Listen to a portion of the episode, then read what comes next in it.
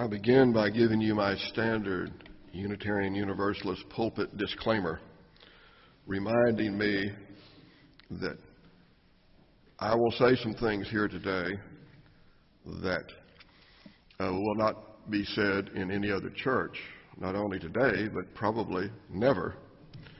Uh, we will discuss issues today that cannot be discussed in any other church, but by doing that, uh, you then are responsible for within your own range of experiences of taking these thoughts and ideas and deciding how to apply them or not to apply them in your own life. I further want to acknowledge that most everything I say or think about, I find is a product of things that I've seen or heard from others. Uh, I would like to think that from time to time there's an original thought or two, but uh, I doubt it very seriously. Somewhere or another, there was something that I heard or saw from somebody else that put those things in my mind.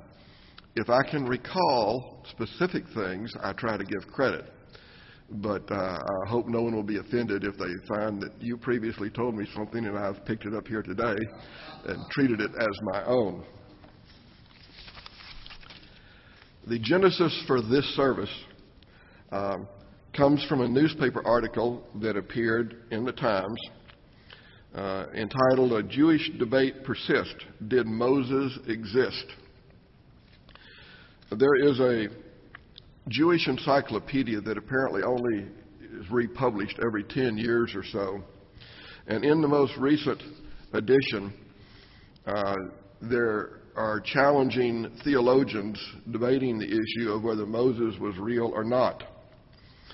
Uh, one of those in arguing contends that if traditional accounts of the origin of Judaism had not recorded a founder, such as Moses, analogy would have required postulating him. And that is probably what happened when ancients wrote the Bible. Now, that begs an interesting question of how much of religious theology, how much of religious history as is presented to us, uh, is even supposed to be true versus that which is simply created for the purpose of, of, of meeting a certain end. Shortly, well, within a few weeks after seeing that article, uh, my son received an email from a woman, and a very fine woman, who had been trying to help him with some of his diabetic problems. And um, she sent him what is on the cover of your program today. Now, how many of you have previously seen that picture in an email that's been floating around for some time on the internet? If you've seen that previously, would you raise your hand? Okay, not, not as many as I thought. Uh, it's called God's Hands, and when she sent it to him, she sent it as if she had written the following words I took this picture on Highway 30 traveling to London, Kentucky. It has given me strength in the times of trouble. I feel I should share it with the rest of the world. I hope it, it is an inspiration to you too. It just goes to show what we already know. We have a God, and He's watching over us. Then she goes on to say, I emailed this picture to News Channel 36. I was contacted by meteorologist John James. He said that this picture of the sky is showing up in all states uh, around the country. He wanted to know where I was from and where I took it. He saw a similar picture taken in Texas. He said this is amazing to him. So this was sent to my son as if she was writing these words. My son, who I will admit is a cynic, not unlike his father, wrote back to her, not to step on anyone's faith here, but this picture is clearly a fake. I work with Photoshop every day of the week and could recreate this from a picture of clouds any day using just the clone tool. I was interested, so I did a little research on the web and found some relative hard proof that this is a fake photo. Visit www.snopes, and then he then gives the full uh, URL address. to get an article about this. Not to step on anyone's beliefs, but internet hoaxes are one of my pet peeves. Good day, Chris. Now, that's part of the story is already told, but there's another chapter because then she responded, and it was her response that I found shocking on top of shock. That's cool, Chris. My husband is a web designer, and he told me the same. Lots of luck. Take care and hope all is well. In other words, she knew when she originally sent this that it was fake. She knew all along that it was not valid. And apparently, in later conversation, she had, not, had, had acknowledged that she had already gone to Snopes.com to find out that it was a total fraud, that the photo first had come uh, out of pictures of Hurricane Charley uh, some years previous, and that the original wording, I took this picture on Highway 30 traveling to London, Kentucky, had originated at least five years prior. Now, the point in saying this is that, and going through this, is to point out that here's a case where there's obviously a well intentioned woman, but because of her religious fervor, she does not hesitate to lie or intentionally mislead to try to make her point. Now, we see this every day on the internet. And in fact, what I've tried to postulate here today is this I've tried to look back at religious truth as it has been represented through time, and I've tried to look forward because I think I can better predict going forward than I can predict going back. And you say, that's a little bit ridiculous. But let me tell you why. On the internet, things are happening so fast and so furious that we can check and cross check things now in a matter of seconds that used to it would be decades before we could try to discern the truth. Okay. So let me ask you this. How many of you get emails all the time that you question the validity of them. Raise your hand if you find that to be true. How many of you have learned to go to Snopes.com or to truthorfiction.com? Because I strongly encourage you, whenever you get one of these emails which makes these claims, that you always check them out to find out the validity of them. How many times have we gotten uh, emails that uh, somebody's dying of leukemia and needs to have our support or that they need for us to uh, forward emails, and Bill Gates will send us uh, $25 per email. You know, we've got to learn to begin seeking the truth, but the difference going forward as opposed to going back is we can do it in a compressed manner in time. Now, if we see the shenanigans and all that are going on now, in this compressed time of just the last 15 years of the internet. Think of all the shenanigans that have gone on not only over the last 2,000 years, but over the last eons of time in which all of the prejudices have been able to be worked in to the agendas of the various people involved. Now, I'll give you just one more quick example here. How many of you have heard the story about the, the little boy who was told that his sister was dying, but if that if he would donate some of his blood, that she could take it and that she would be able to live. And that in the process of doing that, it was clear that the little boy thought that he was sacrificing his life so that his sister could live. Now, how many of you heard that story? Okay. I first heard it at Queensboro Baptist Church I would say 1955. As it turns out, it recently has come through the internet as if it's current and real. When you go to Snopes.com, of course, I knew it was fake because I'd heard it 50 years ago. When you go to Snopes.com, it will tell you it goes back as early as 1915, and that all of these stories that are, are meant to pull at your heartstrings have all been contrived and are not real.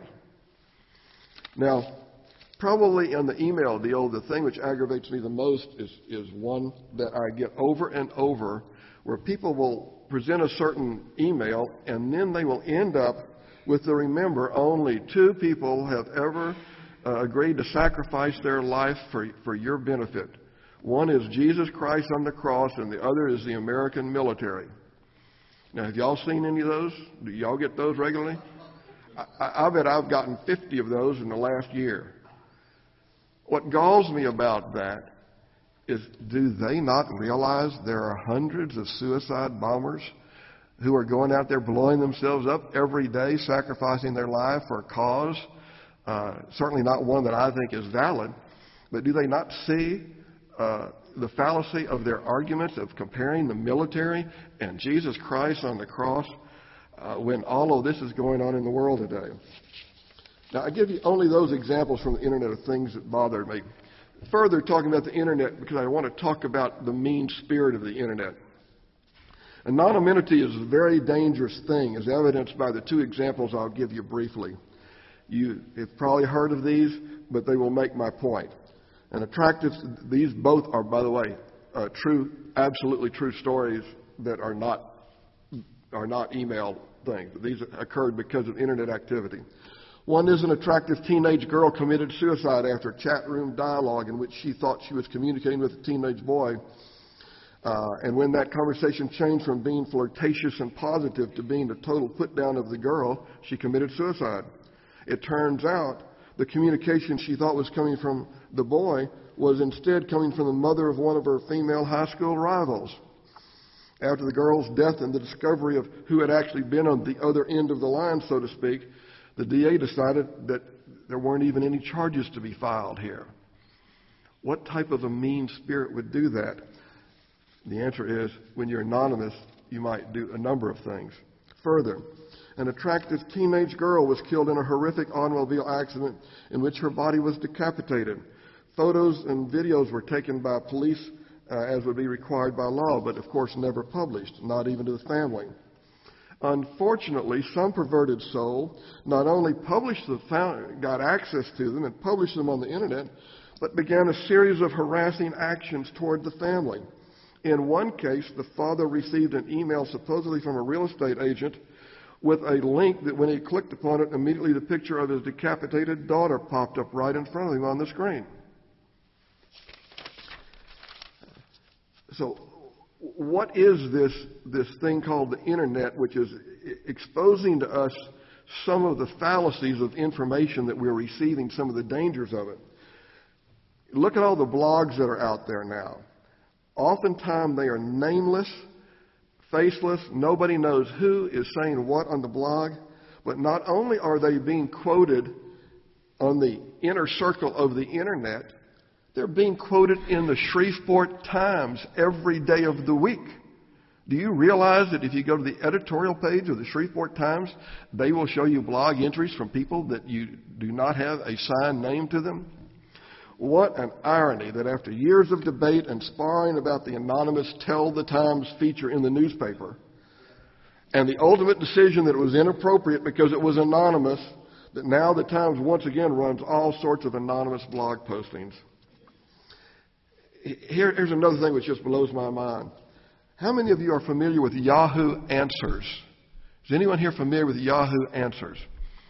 Yahoo Answers is a very interesting uh, deal. It actually, on the Yahoo homepage, it's uh, normally at the top of their list of little features that you can click on over there. Uh, it is a way that you can get an- totally non substantiated answers to any question that you or anybody else might answer.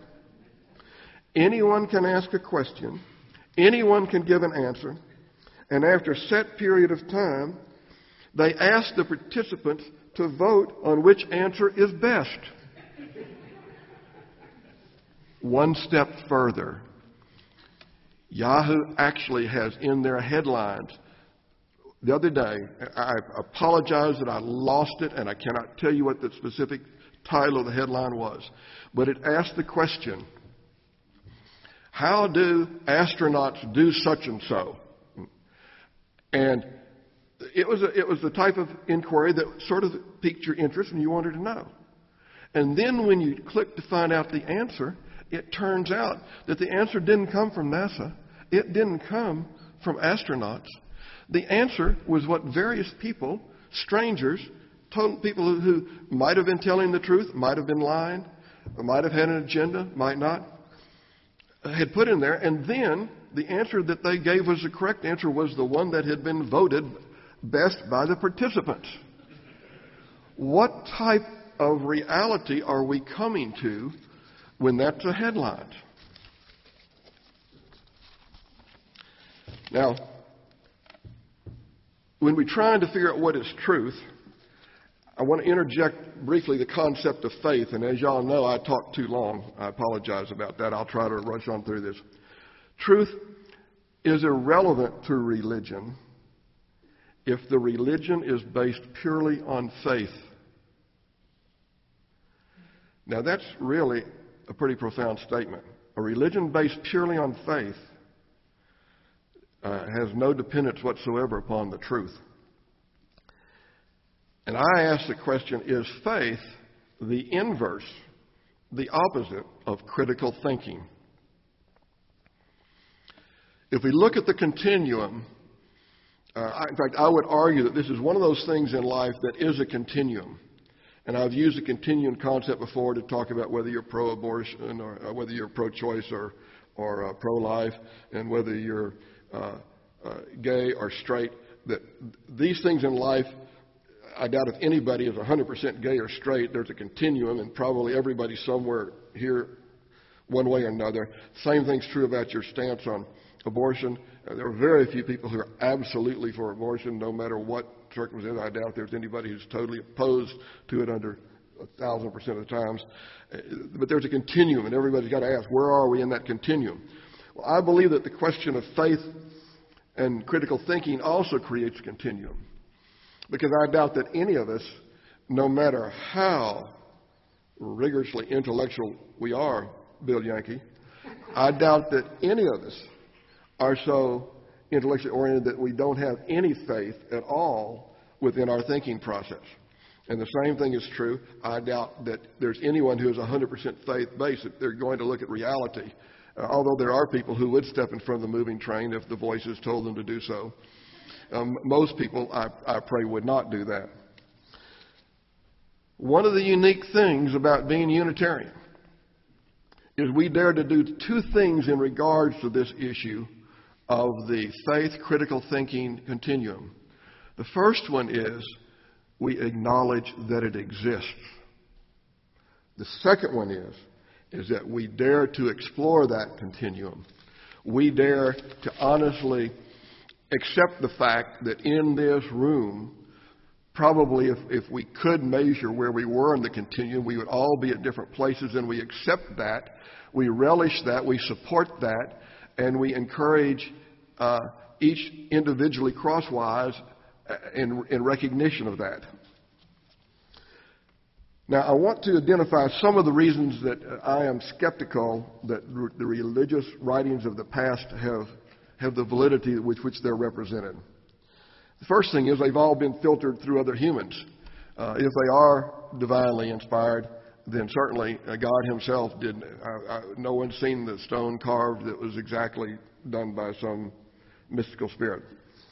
Uh, second thing, well, I have a whole list of words here that I'm just going to throw at you to tell you why I think that information from the past is probably bogus. First of all, people who have been involved with these things are interested in having power and control over other people. Of course, that's the very definition of politics is the study of power. I would also argue that it probably, in fact, I don't think I've ever said this, that this is good. that the first sentence in the political science book is that Politics is the study of power.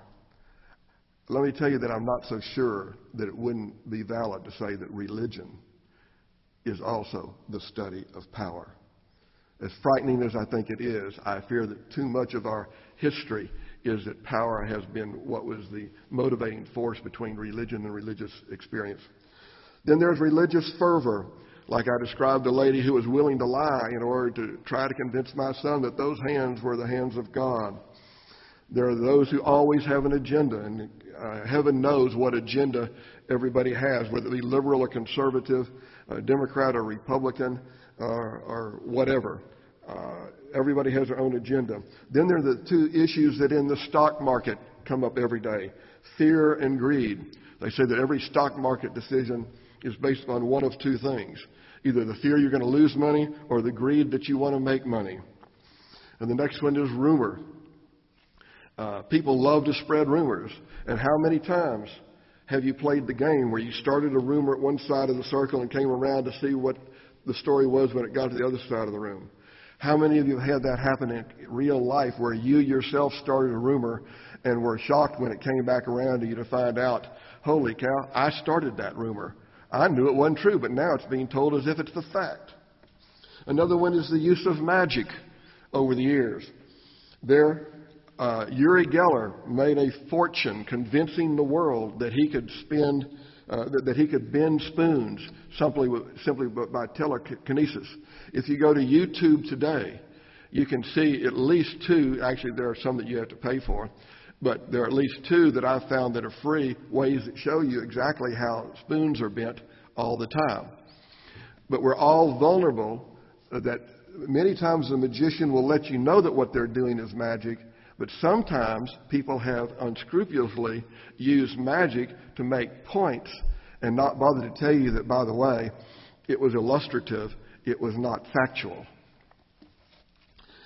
I've read three books uh, in the Subliminal Seduction series by Brian Wilson Keyes. If you haven't ever read them, the first one is entitled Subliminal Seduction, the second one is The Clamplate Orgy, and the third one is Media Sexploitation.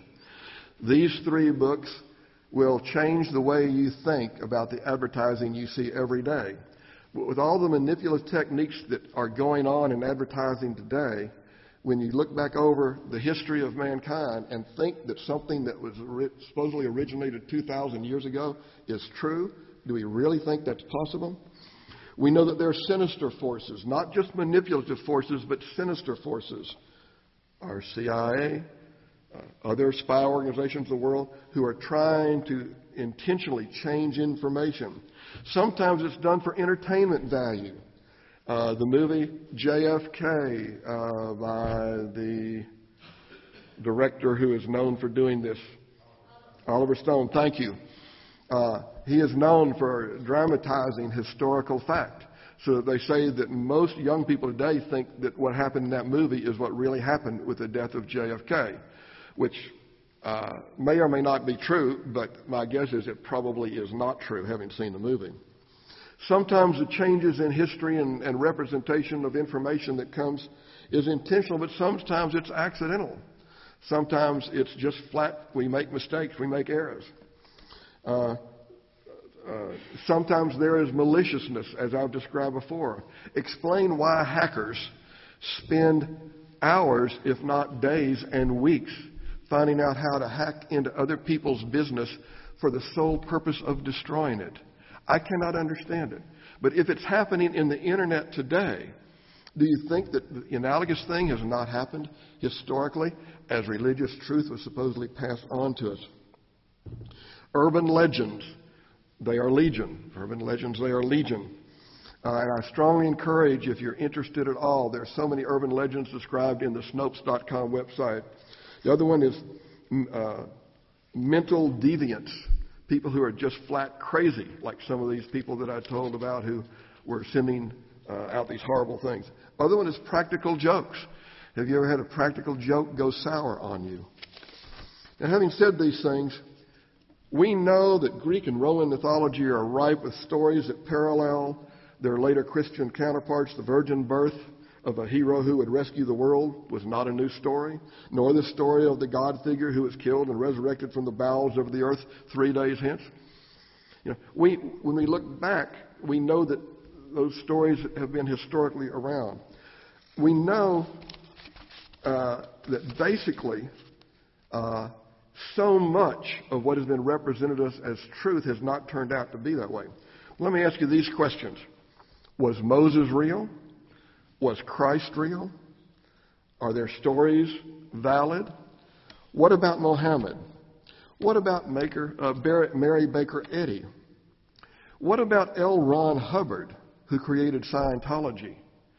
And if you read about Scientology, uh, not through their material, but through the biographies of L. Ron Hubbard, you'll find out that he was a science fiction writer who created Scientology sort of as a practical joke. What about Martin Luther King?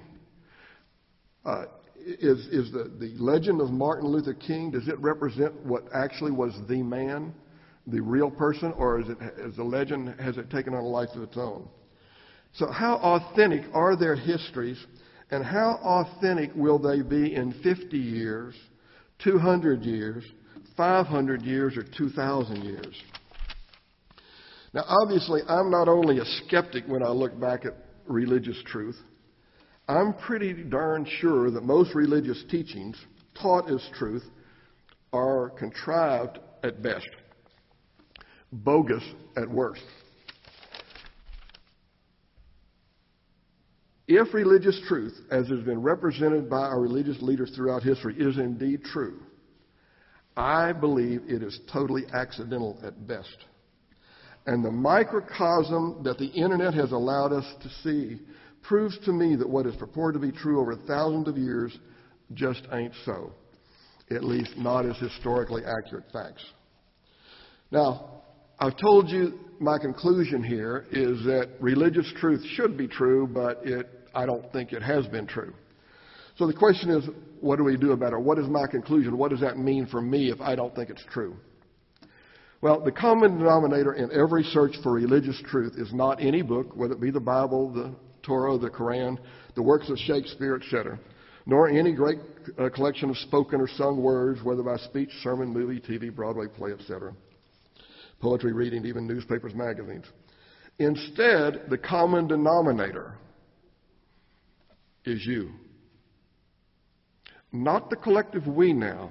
I'm saying the common denominator is you within yourself. You with your brain and your ex- range of experiences, your passion, your fears. Remember, you are a product of the loins of your parents and their parents and their parents and so forth, going back to the beginning of time when the source of creation, which I call God, but I hope that that will not offend you, just like it will not offend me if you don't call that ultimate source of creation God. Breathed life into existence, and I don't mean that literally either, in a way and a form that I cannot possibly comprehend. But real truth, real scripture, is not something written or spoken. Instead, we, by being the product of history itself, we are scripture. So, having said that,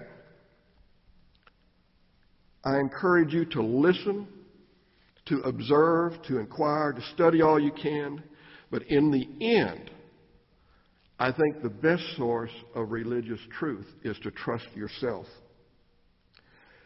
Follow the conviction of your own heart and soul.